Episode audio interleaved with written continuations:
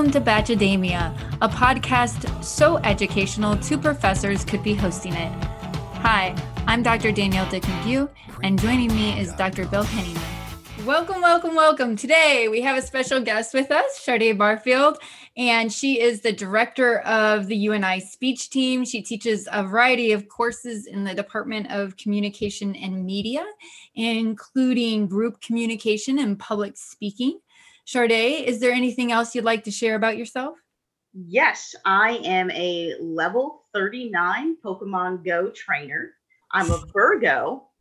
Uh, and I, I just love to have a good time. Yay. Wow.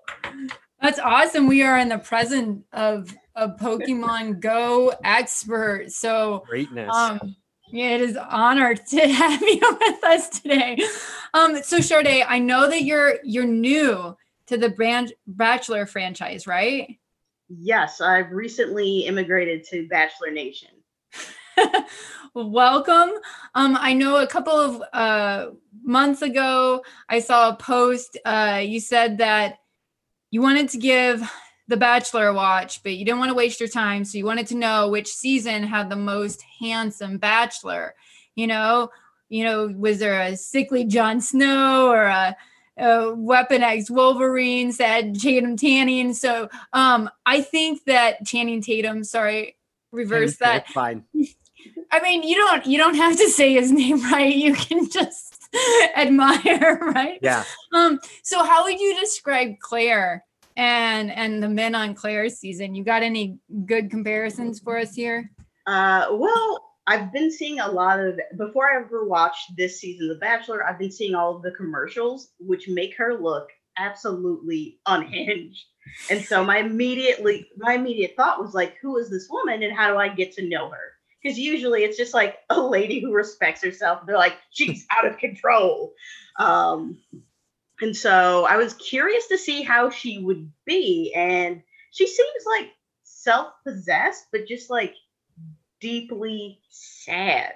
And I was not ready for that. Um, over the summer, I read uh, Glennon Doyle's Untamed, Mhm. and that's just about how people, so much of the, so many terrible things are happening in the world because of the way that people relate or connect to themselves. They're so desperate for love. And that was like what I got from Clare, where I'm like, oh, I'm sure like you're, you had professionally, you're really great. But I feel like interpersonally, there's been some serious damage done. Like you, you look at it and you're like, oh, someone is definitely like an axe has stolen your social security number. Like that is for sure happened to you. yeah so uh my husband ryan he just catches glances of it and he's like danielle i just you know is she well? You know and i was like ryan like you're married to me. No one's like hey danielle she's really normal you know so i was like i was like she she has potential ryan. You know so so each week we like to have like I say this like we've been doing it for years. Hey, Each we're week- this is episode four. We're freaking pros. Uh, we're, we're basically the Clares of uh of podcasting now. We're old. God knows if people aren't listening now, we're done. that you bet, you bet. I don't really believe that, by the way. Before we get hate mail, I don't believe that Clare's old. Um yeah, so we have like a, a weekly question, and this week is um any any good blind date stories.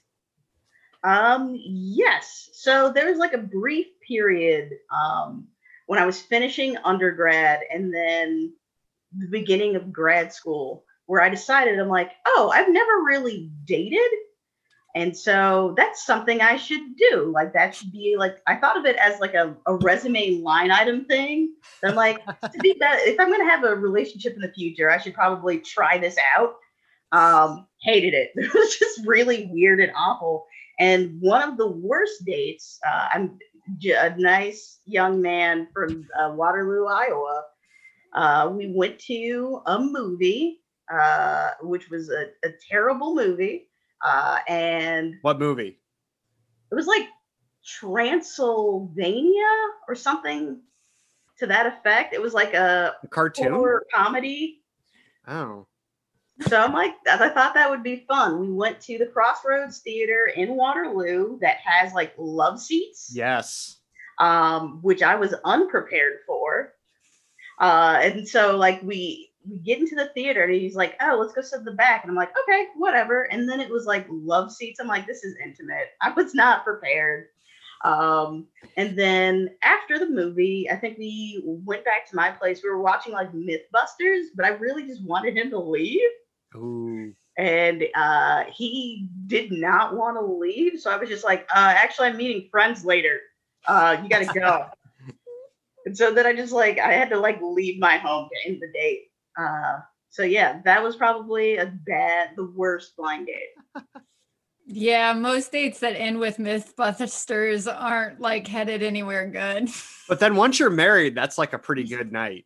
It's like we Oh, got yeah. home, we laid in bed, we watched Mythbusters. Beautiful. How about you, Bill? Any any well, bad first off, I think we've all had that experience where we have like been on a date and you've been somewhere and you're trying to hint that it's like not going well. Like you're in a spot where you can't leave, they need to go, and they're just not getting the hint. And I would say if you've never been in that position, you were probably on the other side of that position and you weren't catching the hints. Uh, when I lived in Ireland, uh, I went on a blind date with a girl, and I'll make this as PG as possible because my mom listens to this. Hi, mom. And um, we went out and we went we had drinks and i was like oh she seems nice. And you know we're we're uh, we went to a, a dance club. She wanted to dance. And at some point she got drunk enough that she like went in to kiss me and then she bit my neck. And i'm not like not like a like like nibble like a full on vampire. I'm gonna take your soul out of the side of your neck Oh, bite. And I just left. Like, and I was too drunk to drive. And I was in Ireland, so I didn't have a driver's license, anyways. So I just kind of stumbled back to my apartment and woke up. And I still am not sure, like, because I don't have anyone to confirm how bad the bite was, but I still wake up sometimes and, like, did I really get bit that hard? But I did have bruises on my neck from it. So. If you're wondering what kinks I have, that is not one. I do not want you to try to sever my artery in my neck. oh Jugular. That's the you you might feel different if you read some of the vampire novels that Oh. I am into. Um, no, I'm just joking. Um, you know, I was trying to think about this. I don't know if I've ever gone on a blind date. I don't know if you're ever going to top the story from last week about the box. No, I mean I have a really bad date story. Um long story short, um he left me at Perkins and I had to call my friends to come pick me up. Did he like actively leave you? Was he like, I'm out? Or was it like, I have to go get something in my car and you're No, your okay. pie? So uh it was someone that I was taking a class with and you know he kind of asked me out after class one time and I'm like sure. And um took me to Perkins and um which is fine. I like breakfast for dinner. Um but so I was um I was raised Mormon uh which makes me a bit of an anom- anomaly. How do you say that word? In Yeah. Iowa. Um but so as we were at dinner, we had started dinner after um I went to this thing, it's called seminary, but it was like a Bible study right before. And he was like asking me, you know, about it. And I told him that I was Mormon, and he told me I was going to hell. And then he left. and I called my friend and I got a ride home Wow. and class was a little awkward after that. Um, so college was a little rough when it came to dating. um, yeah, so you know, but no, no blind dates. I, I mean, I, I sort of knew I'm going in. You thought So you knew him. like, thought I knew him. I thought I knew him. wow. Yeah, it was a bummer. He's kind of handsome. Um, uh, clearly a jerk. But uh, yeah, so if you all had to describe this week's episode in one word, how would you describe it? vulnerable. Hmm, that's good. Blow up, explosion, something like that. I don't. Now I just have your words in my head and I can't think of anything. Um, mm, milestones. Mm. That would be, I think, a lot of milestones were met. So, um, yeah. So this episode really came in swinging. You know, immediately I was, I, I was kind of surprised. I didn't know that we were going to get up, get to the blow up line so early in the episode. But so immediately Clare's in the hot seat with Chris Harrison. He's like all out of breath. Like, what what was he running from? Like yeah, that I said that to Elaine. I was like, is he that out of shape? He's like, I gotta talk about I mean, Can I I move was- this chair?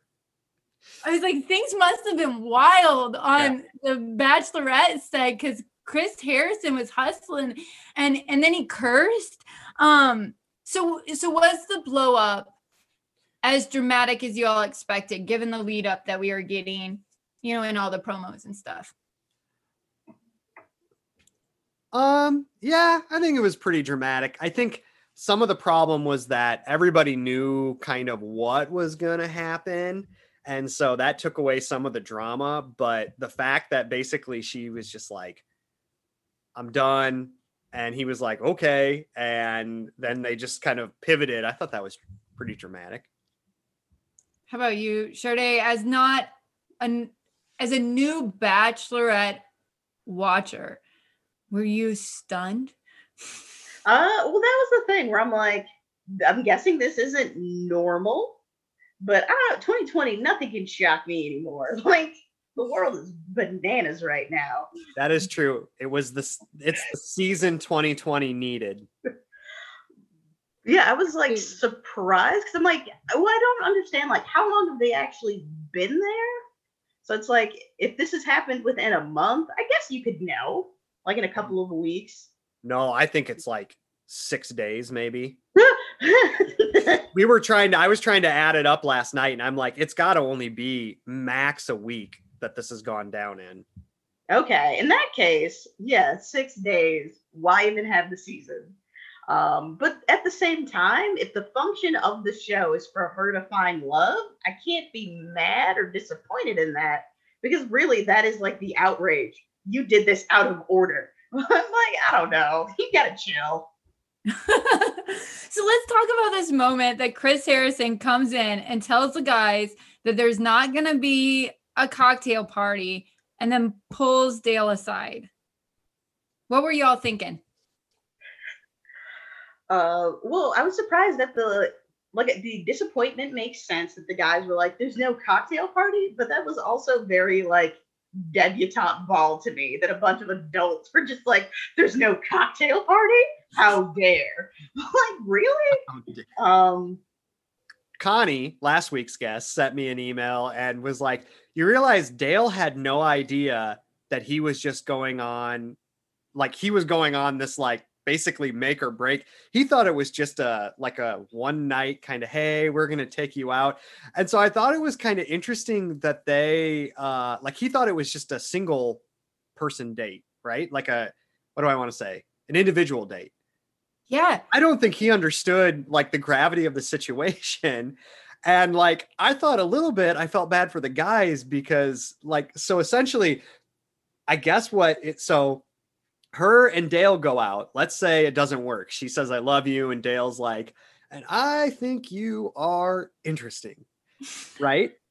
And mm-hmm. then like, so does she come back?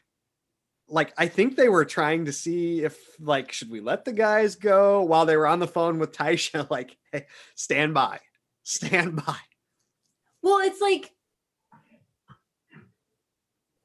yeah, yeah. I think that like one of the things that made the show so tense for me as a watcher was actually that we had more knowledge of what was going on as viewers than the people in the show, right? We kind of had this omniscient, how do you say omniscient, sorry, view where like we could see that, oh no, like, they're gonna do something like Dale's go about to do something serious and Dale don't know yet, you know? And so I think that part of what made me anxious is I was like, oh gosh, you know, Dale's gonna have to propose. you know? Yeah. Um, so yeah, I don't know. So let's talk about the dinner date then. I will say I feel like the um the election being drug out for a year or however long it's been going on like led to my anxiety too it's like i just i'm at the point where it's like i can't take any more surprises it's like then i was watching that and i was like oh god dale that's yeah their dinner yeah. i When think I I found out- oh god what's that Sade? Sorry. I was sorry gonna say when I realized the episodes were an hour and 25 minutes long, I'm like, how do y'all do this every week? This is exhausting. We have priorities. I mean um Yeah. it's important important work. So yeah yeah. So their dinner date. Yeah. One her dress was stunning. Um that red dress wow. Um but so what do you think about their conversation? So I, I can I'll start. Um, so I, I think they were so I was trying to think at this point they're on what like their fourth date. Like maybe we'll say this is their fourth date. Um, I felt like they're getting a little more appropriate with how much they're disclosing. However, they've only seen each other for a grand total of like six or seven hours maybe because it's not like like I've had friends who have met somebody and they've spent like five days nonstop with them. And then they were like, you know, I think this might be the person I'm going to marry. And it's like, well, you can probably get a sense. But they also didn't propose to him the next day. It's like they had five or six more months that they were together or whatever. Um, I feel like they're going through the milestones really quick in the disclosure. I also thought it was interesting that she's telling him these very deep things about her family, and he's like, "What are your parents' names again?" like, like he clearly hadn't. Yeah, so it's a little bit out of order, but they both seem kind of into it. So I didn't trust Dale because there was a lot of like mirroring and his details that then matched hers, like the hitchhiking thing. Where I'm Do you like, believe are it your parents the, even the same age? That like were people still hitchhiking in like the 80s? I think that a lot of, you know, Connie in her email to us, you know, she was pretty suspicious of this hitchhiking story too. So, you know, I do think that, you know, people are like, what what's the probability that that both your parents hitchhiked? yeah, I don't know. I maybe it's just fate, you know? So, so there is some research that people are, you know, they tell fibs when they first meet. Um, and then it kind of comes out in the wash. And, you know, after you really get to like somebody, they'll be like, well, you told me this. It's like, yeah, well, I just really wanted to impress you. And then it kind of becomes a sweet story. I think the problem is that they're recorded. And so it looks a lot worse, you know, or like you think about, um, think of a food that your spouse or significant other loves and you really don't like it but for the first like two years of your relationship you're like no i love olives on my pizza and then you just kind of picked them off. And then one day you were finally like i can't take this shit no more. I don't like olives. I'm not getting them on my half. Like stuff like that i think happens all the time. The problem is it's not recorded and I'm like so curious now. I'm like trying to think about my own relationship and I'm like like what are what are my olives, you know? Uh we'll have to dig deep into that this weekend, Ryan and I. or like Um, tv shows i feel like people fake like they like a sport or they like a tv show and then it's like they hit a point where they realize the person's not leaving just because they don't like their tv show and they're like i'm out i'm not watching this i'm not watching the real housewives of atlanta anymore i'm done Oh, that show's so it, it's so good though. It's to be fair, that was probably elaine to me because that's the type of tv i like and she's not into some of that stuff so so one of the questions that I had for Bill is like they they did spend a lot of time talking about their own parents' love stories.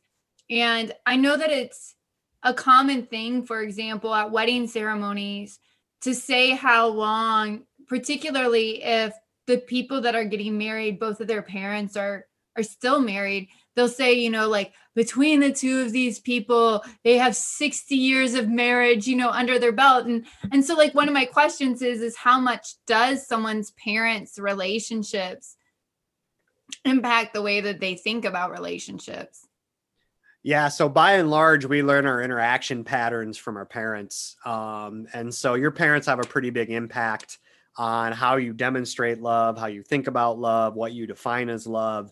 Um, and that's not to say that later on in your life you you don't get more experience and that can change and who you date and how they treat you and what other models you have. But for your first 12 years of your life, probably the majority of what you understand marriage and relationships to be is going to be modeled by who your caretakers are so not just your parents if if you live with your aunt and uncle or um, and so that i mean it does have a pretty big impact on you um, it's kind of the idea of like if you build a house um, it's really and you want to change something with the house it's very hard to just flatten the house and rebuild a new one it's very expensive you're more likely to add a room on, change the paint, and that's kind of you know you build it, but then you can change things. It's an interesting metaphor. I just um, made that up in my head. Oh wow! Whew. And on a Friday afternoon, yeah, nevertheless, some collagen straight from my brain. Look at that. So you know, Sade, you're pretty skeptical at this point of Dale. What what do you think when when she says I love you and he says I'm falling in love with you? Yeah, so it seems like he gets the gamification of this. I think he likes her, but I don't think he was as all in as she was and he didn't want to like mess things up. So he's just like, "Yes, this is fine." what do you think, Danielle? I feel like you're doing a lot of the question asking. I'm Yeah, I don't know. So like I kept bouncing back and forth with how I felt. I was having a hard time reading Dale. Um sometimes I'm like, "Oh, I think that maybe he's just not as into her," but then I'm like maybe he is just like nervous or maybe he's more introverted or laid back. Um and so I was having a hard time reading it um at this point i think i was still i think i was really concerned that he was just not as into her as she was but i do think that by the very end i think that he might i think that he might be there so do we want some extra credit sure I'm ready all right. Equitability in relationships. Uh, so this is kind of what we're talking about with the um, relationship. Is he into it as much as she is?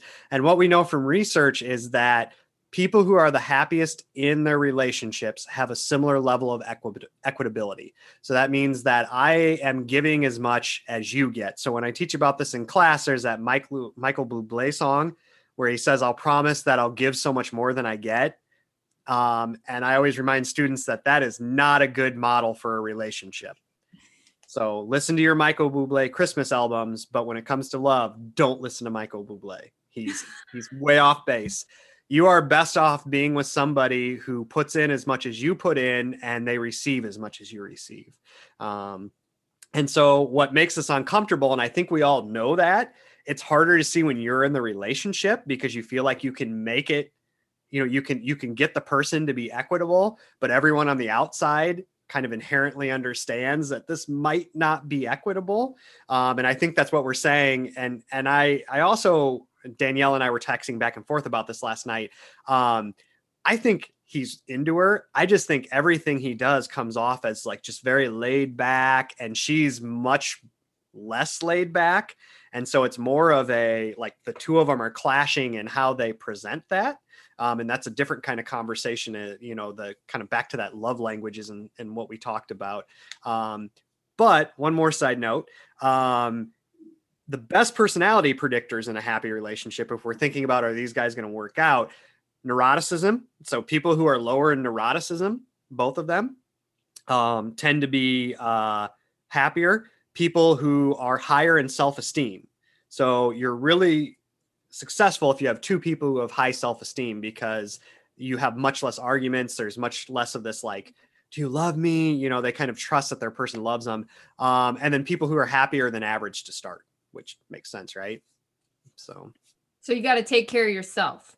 got to take care of yourself. Yeah. People don't like to be, they like to be emotional support uh, when people need them. They don't like to be the emotional soul keeper for the whole relationship all the time, every day. That was some good extra credit, Bill. Thanks. Thanks.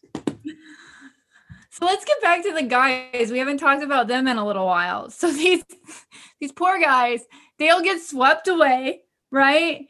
And he's been gone all night.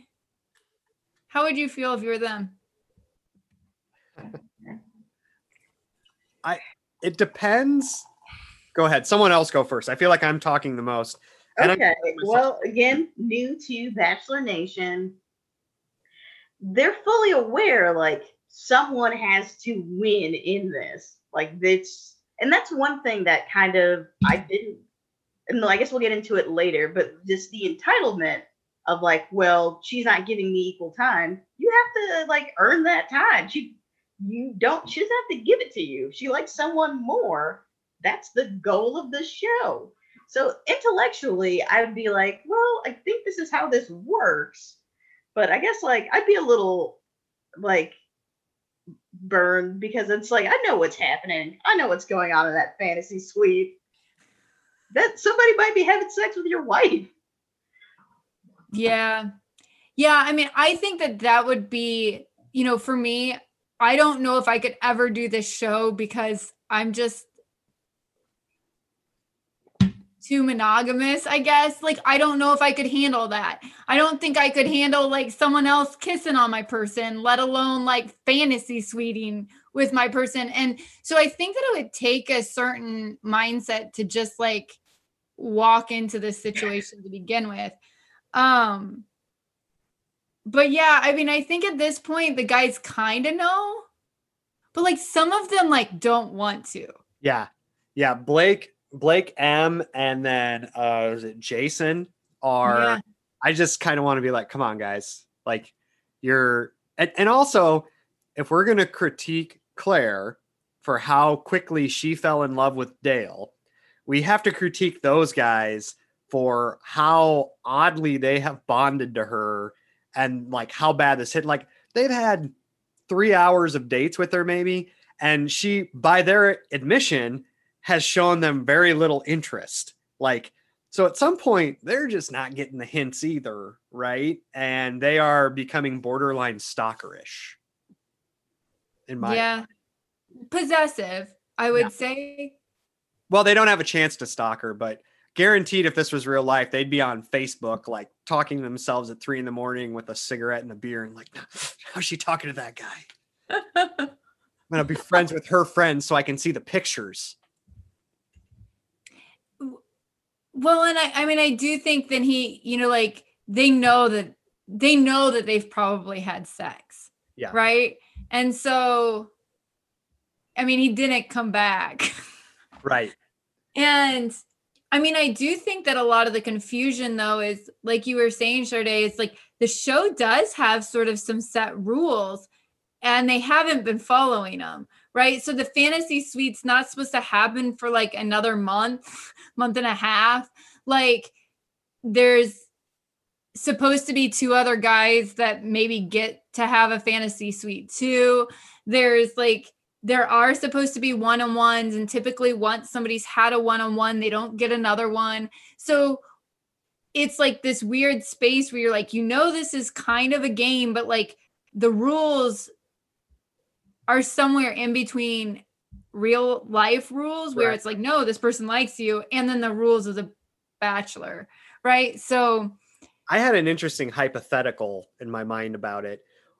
So what we know from research, and this is a generalization. So before people tell me I'm, you know, I'm over general I know this is a generalization, but if you look at the data, men tend to be much more affected by women physically cheating and women tend to be much more affected by men emotionally cheating or their partner emotionally cheating. Men tend to be more affected by their par- partner physically cheating. Um, and so i wonder if this had been the bachelor if there had been as much angst among female contestants um, around there in the bachelor you know he didn't come home all night if their concerns would be more like you know they're really bonding and um, I have no idea if that if that's how it would work, but yeah. Yeah. So like they have their fantasy suite evening and then Chris Harrison sits down with Clare and is like, next step, proposal. and um, you know, I really appreciate the the Bachelor franchise's commitment to this narrative, right?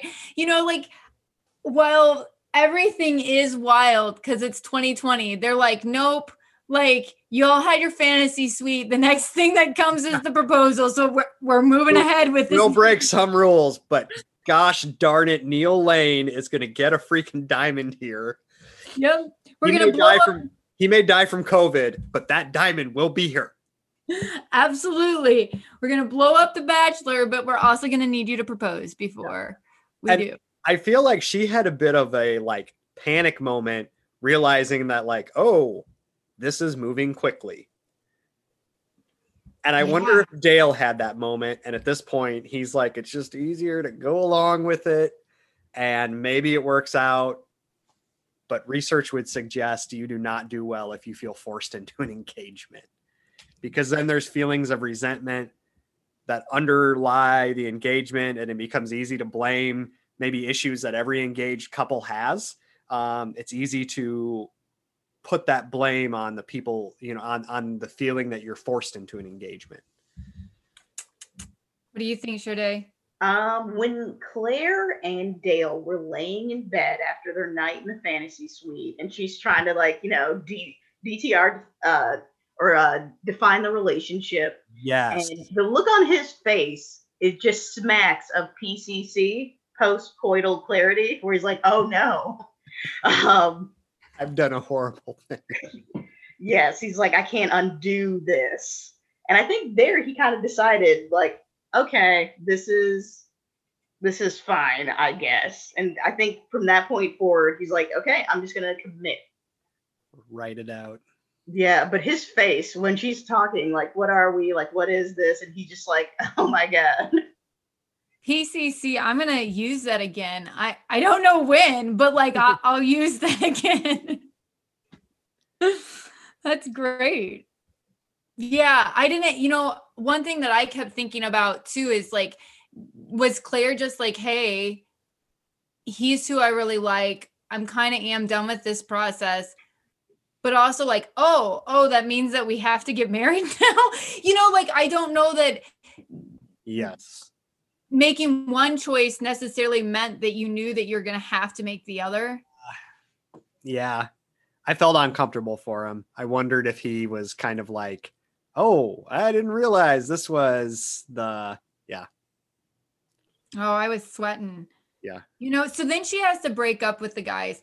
And this is always like really weird to me because sometimes I'm like, you know, the bachelor or the bachelorette always gets really emotional about these breakups. And I'm like, but like, I don't, you like sat by this person for like 10 minutes one night. Like, I'm always like, find that really interesting.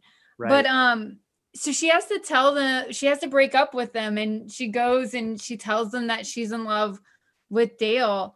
Um, what you all think about that moment? You know, what do you think? You know, Kenny, Kenny, Kenny saw clearly, clearly he like he knew what was going on. He was like, she's not interested in us. She's gonna run away with Dale. So while like Jason and Blake were like holding on to hope, Kenny was like there with some hard yeah. truths. And um uh you know, but does she, was he right about the apology? Does does she owe them an apology? So I have two statements on this, and I don't think either one answers your question. But first off, they have been together. Point one, they have been together for like three hours or whatever. They are in total ghosting territory. Like I would like they would be well within their rights if this were real life. She would to just ghost them, right? This would be like first or second date, it's not working out. You find someone you like better, which happens a lot, and then you just like eh, don't text the person back, right? Um, and I think that would probably be appropriate right now. Maybe insensitive, but maybe appropriate on my end. Second, um, oh shoot, I forgot my second. Oh, her apology is not an apology. And uh, this is a pet peeve of mine. When you say, if I, yeah, sorry, this is this gets me worked up in life. I like it. If you say, if I hurt you, then I apologize, that is like a like like I don't think I did, but I'll say this apology just for your sake. The way to apologize is to say, here's what I did. I understand it's wrong, and here's how I will improve it. Um, and so, if you're looking for ways to apologize in your relationships to the three people listening to this, don't say, if I hurt you, and then try to explain why it wasn't wrong. That is not an apology. Oh, Bill, I'm so sorry that you feel that way. Yeah. Oh, those are the, like those are my that's my pet peeve. Like, oh, Yeah. I'm sorry for how you feel. Yeah, if you feel that way, You know, and you're like, mm, that's no, like that. You need quit turning this about me. You got to own your own stuff. Well, and it's it's basically a way for you to say it's not my fault, but in a like cloaked as an apology. What What do you think, Sade? Yeah. Uh, I agree that she doesn't owe anyone anything, and for, especially because I thought this had been going on for like a month. It's been a week, and they're like upended their lives. It seems like most of them are unemployed anyway. So like, you got a free trip to Palm Springs, chill out. Um, but then Kenny, he gives me the worst vibes. He seems like the scummiest scumbag to ever scum. And so I feel like he's done way worse to women. So I'm like, I don't care what happens to you, Kenny. You're bad. I I am like a razor thin between thinking Kenny is kind of some type of like like Buddha that we all need to listen to, like cloaked as a sleazy boy band guy, and just thinking he he, he must be just a total tool bag. And I haven't decided where I've come down on him. But Also, what I is it? appreciated that he was just like, I'm done with this. Like, you know, and but yeah. Yeah, well, I think he was right in noting, like, I don't think she's into this. Because, yes, absolutely. But also, what is a boy band manager in 2020? Does he just DM people on SoundCloud? Like, he, it's not a job. oh my god. What's what's more of a job? Boy band manager or former football player? There are several former football players. I just so we'll, we'll get to this part, but when they basically told him you can stay if you want, and they're like, "Well, this is a big decision." It's like, what do you you got to get back to your former football career? like, I'm sure the boy band that you manage, Kenny, will continue not to sell albums for three more weeks. Oh, Real people with real jobs, except for uh, the anesthesiologist. I can't think of his name. Oh, is it Jay? J- J- Joe? Joe? I got my sheet. I think so. Uh, it might, yes, I think Joe. Yeah. Joe Joe. has Joe has a real job. The male grooming specialist has a real job. Like those balls ain't going to be waxed unless he's there. Former football player, boy band manager, several others. Okay, I'm done. Healthcare salesman. Huh? Healthcare salesman. Healthcare salesman. The I'm coffees, the, the afternoon coffees hit me. I'm I'm raging. Yeah, no, it's I hate Kenny, but he is right in assessing she was completely disinterested from jump. So this has us skipping a little bit over the po- over the proposal, so we can get back to that. But since we're talking about it, you know, they they learn your journey's not over. You know, they're they're engaged, but your journey's not over, and they do have to make this decision about whether they'll stay or go.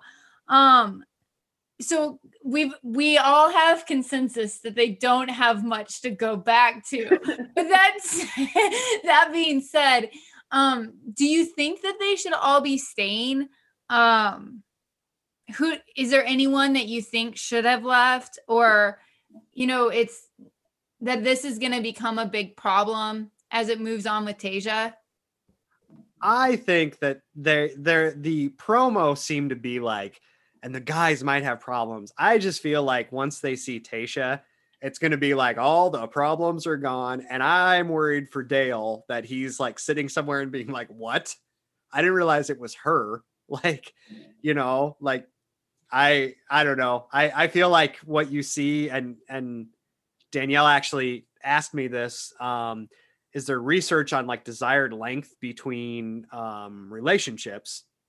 So really, it's up to um, how long you've been with the person, um, but more what your emotional connection was with them, what your um, personality is, um, things like that. So if you've been with someone for six years, your families are probably kind of intertwined a little bit. So you're breaking up with their family members too. Maybe you know them, maybe you like them, maybe you live in a community where you see them a lot. You're going to have to deal with that. These guys, like, I mean, they can say that they're really invested, but I have a feeling in two days they'll just totally forget about her and beyond to Tayshia. Um, that's my thought on it yeah, I can't remember who it was. It might have been Mike, who was just like, "But what if I'm not? What if she's not hot?" I was just like, "Go home, Mike." like, oh, they're not gonna just find some homely woman that was just hanging around. Yeah, he said, "What if I'm not physically attracted to her?" It's, oh my god. I'm like, yes, but do you think they would choose that person? Like has there ever been a not attractive bachelor or bachelorette? I think I might have asked that last week. Has there ever been one that you were just like couldn't do it? I don't I don't think so. There's been like varying levels, but there's never been one that I've just been like, wow, they're really scraping the bottle or the bottom of the barrel or like really makes up for it with their humor or Oh my god. That's the one thing about this show that really nice. hard to get through a bunch of guys who think they're funny or supposed to be funny. That was a nightmare. Like their first introductions. Oh. I, oh. Are we gonna get that again? Do you think? I hope. God, I hope. I hope they break back out the suits of armor, the pregnant suit. Um, I think they're gonna bring more guys back too. I was wondering that too. Or like the guys who got sent home, do they get another shot? I wonder um, if there's like new guys that they're bringing in, like guys that didn't make the cut for this show. They were yeah. like, which is going to be a really fun dynamic because then you've got this like community that's been built. You've got outsiders coming in. It's like two teams. Danielle, do you have a metaphor? well, okay. So a couple of weeks ago. Wait, wait is this extra credit? This is extra credit. Yeah. this might just be credit this week, not extra credit. We'll no, this see. is going to be good. I've been waiting. No. So a couple weeks ago, as I had this on, Ryan was like, Danielle, I can't believe all the sports metaphors the guys are talking in. And I was like, what are you talking about? And of course, like we do know that we have a lot of sports metaphors for like you know physical intimacy you know first base second base like whatever. Um so there are a lot of ways that we have that. And and sort of like as you have alluded to this Sade like there's like this gamification of the bachelor right? That there's it is a competition. But at the same time i think that there's a lot of ways that the show works to deny that. And so i was really kind of I was really struck by this. Oh, I can't wait for um the new bachelorette because it will will have this like equal playing field. Yes. Idea that like people, you know, her researching Dale or potentially talking to him before the show began was like breaking the rules. And it it's this really interesting so I just got to thinking and and I was hoping to have some time to do research and and I didn't quite get there, but I'll look it up for you all to sort of look at the way that we use sports metaphors to talk about relationships and like is that really a healthy metaphor, right? You know, I'm thinking about the election right now and the idea of like thinking about it like elections aren't a basketball game. Right. Things don't flip. You're just counting votes. Yeah, keep- and at the end, there's a result. yeah. you- So, this idea that we use these metaphors, though, shapes the way that we think about it so that we do think about it as flipping back and forth, or like, same with with relationships and like this like yes it's a show but like is it really a game like are you really competing or you know i don't know and and but i think that we have that sort of language to discuss relationships outside of the bachelor right? And like what does it mean to sort of view relationships you know through sports metaphors? And so um i don't have anything all that smart to say about it right now but i can say that it's happening and i think that it matters and it shifts the way that we think about things. Yeah. and maybe i'll do some research. Sade, do you know Um, well, I thought about the sports metaphor in relation to like how men talk to each other. That's something that's been fascinating to me recently, where I'm like, I have no idea like what men think about themselves, what men think about love, and how they communicate those things. And so it seems like those sports metaphors are an easy way to like reveal things without it being personal, without it being intimate especially like for I think it's Jason C and um Blake who seem to be like the most affected by um the proposal occurring. Blake really just needed a hug. He really needed just like a like a cry and he could not do that. And so like they all got really unified in anger, but like clearly they just wanted to like be able to feel something and they could not do it in front of a bunch of other guys and that was like a really sad thing to me I loved that like shot, that really dramatic shot of like the three guys like walking together. And it, you know, it, you know, towards the end, it was it was very dramatic, but I think it did, you know, kind of what you're talking about, like, oh, we're gonna do this together, and and then you know they're worried. Oh, Jason, we didn't know if you show up. I worry about Jason because he like not only lost his girlfriend, but he lost his therapist. I feel like like she opened Pandora's box with Jason. Like she made him feel, and now he has no way to put the feelings back in the box, and he's just feeling things that he doesn't know how to deal with. Like like I said, like last week, I feel like some of them had, if you're going through like the stages of death, some of them had reached acceptance. Blake's probably at bargaining or denial. It's like Jason is still at freaking anger. Like he's like, you can tell he wants to put his fist through the drywall. He wants to like, Yeah, I worry about Jason. But but Sade, I think that I I love your point eh, that they might use sports as a way to create bonding and to connect when they're trying to discuss more intimate things. So it allows them sort of to engage in intimacy without necessarily using the intimate language to get there. And i think that that's really perceptive. Um so let's talk i want to talk about the proposal. Were you moved? No. no. I cried. I love it when people fall in love. Like I'm like in one of those people that like you, I don't know that I'll cry at a funeral, but at a wedding, like I'm that like weepy person. I like I was really happy for Clare. I I thought like the proposal was whatever. Their interaction after was awkward where they were like talking about the ring and I mean you could just tell that they're very new in their relationship and they are now very much intertwined with each other. Uh maybe that's why I sometimes get weird about like engagements because it's basically saying we are now going to get married and it puts something on a relationship that it's like you know you're you're together. Uh and so i feel like yeah people should think long and hard about engagements and know like like not think of them as like the next step but like as a precursor to being married because it puts a whole set of expectations in there and this isn't even including their family right? So i don't know if you all experienced this but when i was like dating my wife i had a lot of questions about when are you going to marry her when are you going to get engaged when are you going to propose and it got to where it was just like like when i did it i was like oh the questions will stop.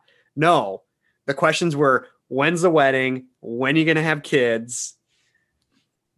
Yeah. are you going to put both your names on the mortgage she going to take your last name like it just it never stops and it just becomes increasing like commitment from people on the outside Uh, that was a, a thing that was very weird to me when, uh, like, after the proposal, and she's like, I like the sound of Clare Moss. I'm like, you're just going to give up your name? Boom. Like, yep had this for 39 years. And it's like this tie, the tie to your family that you're so close with that you're like, whatever, Crawley who, like Clare Moss. That was that was shocking to me. Can I tell a story? Uh, one of the most proud things I've had happen to me in the last few months. So, my wife and I don't have the same last name um, because she's published a ton. Look her up, Dr. Eschball. And um, she, uh, so I teach a professional practice class. And one of the things I talk about is when you interact with a potential job, you should make sure you call somebody by the name they want to be called. So she is not Mrs. Henninger, my last name. She's not Mrs. Eschball. She's Dr. Eschball. Should make sure you you um, do that. So one of our former students got married, sent him a present, went there, and when they sent the card back, they wrote it to Elaine Eschball and Bill Henninger. Um, and so they remembered, and it's like it restored my faith in my students that they actually listened to one thing that I said. So my uh in-laws, the so it would be my husband's grandpa. He um has been passed for several years now. Um, but he would refuse to write checks to his daughter. Like he would write all of the checks. So it'd be like a birthday gift to Coral, but it'd be written to Denny McHugh. um, so ah, sexism. yeah. So I you know it's interesting because I kind of did feel like it was a little bit awkward afterwards too. You're sort of like, oh, we just did this really big thing, and then it's like, so I guess we're gonna keep hanging out at this hotel. Nothing about you except that both our parents hitchhiked. so, how excited are you all for Tayshia? Um, I think it's gonna introduce a lot of like I I hope the transition period isn't that difficult. But yeah, it seems like you have two sets of people who are like she's like, "Oh wait, I'm the second choice." And they're like, "Oh, we're the runner-ups." So that seems either like they can get through it together or it's going to cast like a call over the rest of the season. I'm excited. I really, really like Tayshia. So um I liked her on was she on Colton's season? Do you rem- do you remember? Yeah. So I liked her on Colton's season and then I like loved her on Bachelor in Paradise. Like I said, she's one of the few people to come out of Bachelor in Paradise where you were like, she's a normal person. And like I could get along. Normally they come out of Bachelor in Paradise and you're like, wow, they are not as well liked. Like they're not the person I thought they were. You know, she is a very normal person and she did come out of that, but like, you know, she also spent a lot of time with JPJ and he is a character. And I think that like on one hand, I loved that she was like making out with him because he's a goofball. I mean, he had some bad moments on that sh- on that show, but they seem so so different. Um so I think there's something curious about her. The the fact that, you know, because I was like, was she just trying to stay on the show? But like, I think that like she's maybe attracted to people that you wouldn't expect. And so I think that we're gonna see her connecting with someone that will be like, really? I like a good train wreck. It's my like I I like conflict in relationships as long as it's not mine. I mean, obviously what I do research on and it's what fascinates me. So I'm excited just because like there's dynamics that have never been there. There might be a second group, an out group, and an in group. There's probably gonna, yeah, it's it's gonna be good. I am pumped. So, if you have your takeaway, what's your takeaway for this week? One sentence takeaway. Yeah. Uh, the queen is gone. Long live the queen. Which is what they used to say about like kings and queens in England when they would die. Like, the king is dead. Long live the king. Clare's gone. We got a new one. Uh, don't hesitate on what you want. Like, don't waste time. Uh, it would have been so easy for her to like weirdly go through the motions for like a, for like months, but it would be really dumb. Everyone would be miserable. So yeah, go for what you want. I like that. I like that. I would um my takeaway is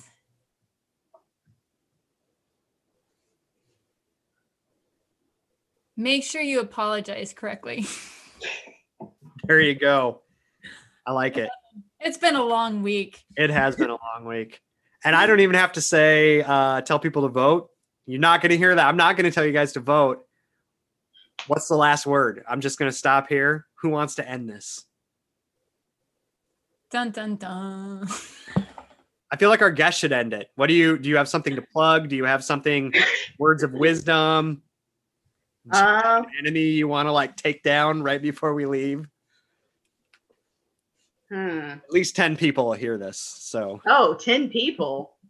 our last Uh, one, we got 60 some listens on Apple or on the podcast, and then we had 120 views on YouTube. So did you hear that, Walgreens? We're waiting for the sponsorship. Uh, I guess uh, I don't have anything to plug. Believe it or not, this is my first, my only podcast. Um, Your yes, first podcast. yes, this is my first. Yep. Is there a Um, name for someone that's like a new podcaster? Like um we should come up with a word. like you know a baby pod. you know, I don't know. This is pod virgin, but yeah. Virgin. I- I'm fine with being the pod baby. Um, but yeah, I guess everybody wash your hands. Be patient. Mask up. That's good. Wash your hands, be patient, mask up. We'll see you next week, y'all. Thanks. Bye. Bye.